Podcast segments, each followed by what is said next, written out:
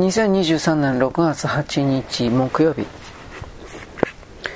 ある晩キラは扉の向こうで聞いたことのある声を聞いた男は言っていた。もちろん友達では分からね多分多分それ以上僕の方はでも高望みはしないよ君のことで頭がいっぱいなんだ。君のためにしたことだと分かるだろう。だから一つお願いがあるんだ。君のあの党員の友達に会わせてくれ。出かけるときにマリーシャの部屋を通り過ぎるとき、キラははっと足を止めた。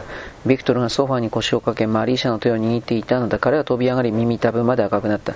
ビクトル、私に会いに来たのそれとも彼女の声は途切れた。理解したのだ。キラ勘違いしないでほしいんだが僕は、ビクトルは言っていた。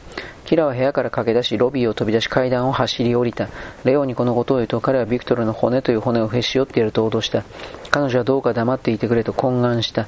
大騒ぎすると彼のお父さんが知ることになるわ。そうしたらわしりおじさんはおしまい。もう十分に不幸だというのに何になるの？どうせもう部屋は戻らないわ。大学の生挙でキラはソーニャ同士とパーベル・シエロフに会った。ソーニャ同士は自分が受け取ったパンをちぎった皮を噛んでおり、パーベル・シエロフは軍隊のスタイルがのように小切れにしていた。彼は大行な笑みを浮かべた。アルグノはどうしお元気ですか？この頃あまり大学でお見かけしないようですが、最近忙しくて。もうタガノフ同士と一緒にもいないみたいですね。喧嘩したわけじゃないんでしょう。あなたに何か関係あるんですか？いえいえ、個人的には特に関心があるわけじゃないんですが。でも党の義務として興味があるわよね。ソーニア同士が真顔で言った。タガノフ同士は大事な党の労働者だわ。あなたのような生まれの女性と友達でいたら党での地位が危うくなりはしないかと心配するのは当然よ。ありえないよ、ソーニアありえない。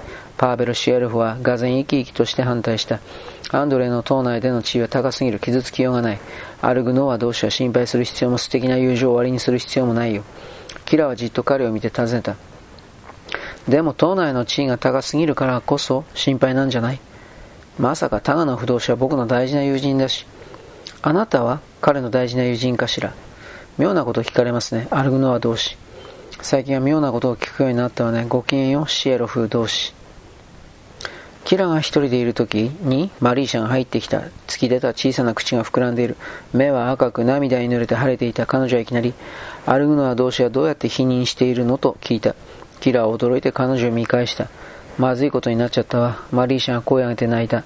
ろくでなしのアレシュカ・リレンコのせいをやらせなかったらブルジョアだって。気をつけるって私どうしたらいいの？ねえどうしたらいいの？キラはわからないと答えた。3週間キラーは密かに新しいドレスに取り組んだ古いドレスに過ぎなかったゆっくり根気よくぎこちなく彼女は何とか裏地をひっくり返して表地に直した青いウールの内側滑らかで艶上がりほとんど新品に見えたレを驚かせてやりたかっただからレオが寝てから夜中に作業した床にろうそくを灯しワードロープの大きな鏡のある扉に開けてついたてにしてその後ろの床のろうそくのそばに鏡込んで裁縫は習ったことがなかった指はゆっくりと不器用にしか動かなかった針で指を刺してしまうと血の雫を自分のペチコードで拭った。彼女の目は小さな針がまぶたの後ろから絶え間なく刺すように感じていた。まぶたは瞬きするたびにとても重く感じられて閉じてしまい、また目を開いてろうそくの大きな黄色い炎を見るのがひどく億劫に思えた。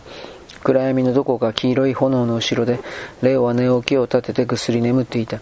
ドレスが完成した日、彼女はたまたま街でババに会った。ババは幸福そうに時々どういうわけか謎めいた笑みを浮かべ、自分の考えに満悦していた。一緒に家に向かって歩いているとババはもうこらえきれなくなった。キラうちに来ない。彼女は頼み込んだ。ちょっとだけでいいでしょう。見せたいものがあるの。いいもの。外国製よ。ババの部屋は香水と清潔なリネンの匂いがしたピンクのリボンをつけた大きな熊のぬいぐるみがベッドの白いレースカバーの上に座っている。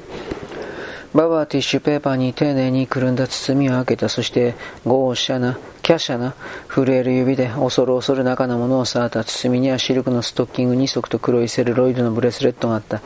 キラは思わず息を飲んだ。そして手を伸ばして彼女は躊躇した。だが指先で触れると恐ろしく高価な動物の毛皮に触れるようにそっと撫でた。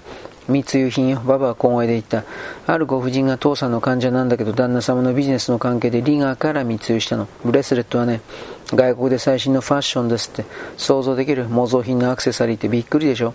キラは手のひらにうやうやしくブレスレットを置いた。はめてみるのも恐れ多い気がした。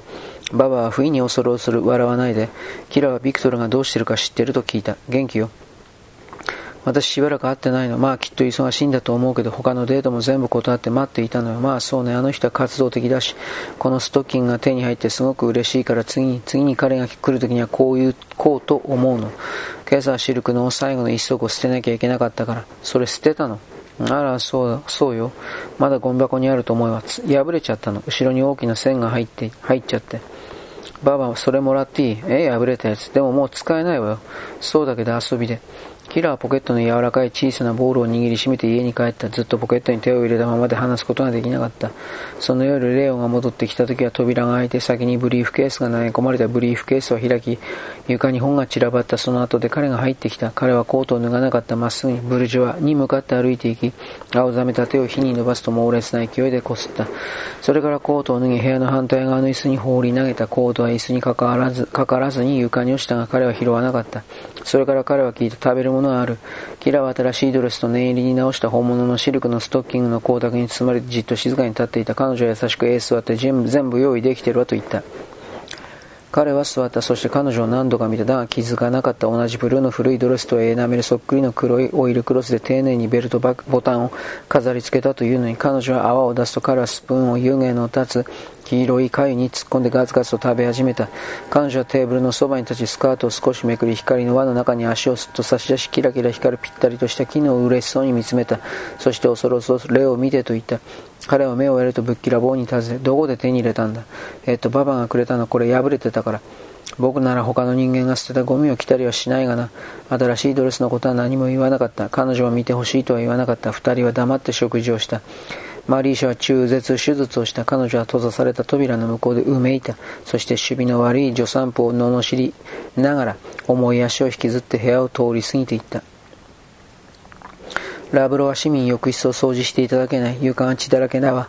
ほっといては気分が悪いの。そこまで自分の浴室をお上品にしておきたいなら自分で掃除すれば。マリーシャは扉をバタンと閉めてすぐに開けると注意深く言った。アルグノア市民、このことはあなたのいとこには言わないでくれない。この問題知らないから。あの人ちゃんとした紳士ですもの。終了。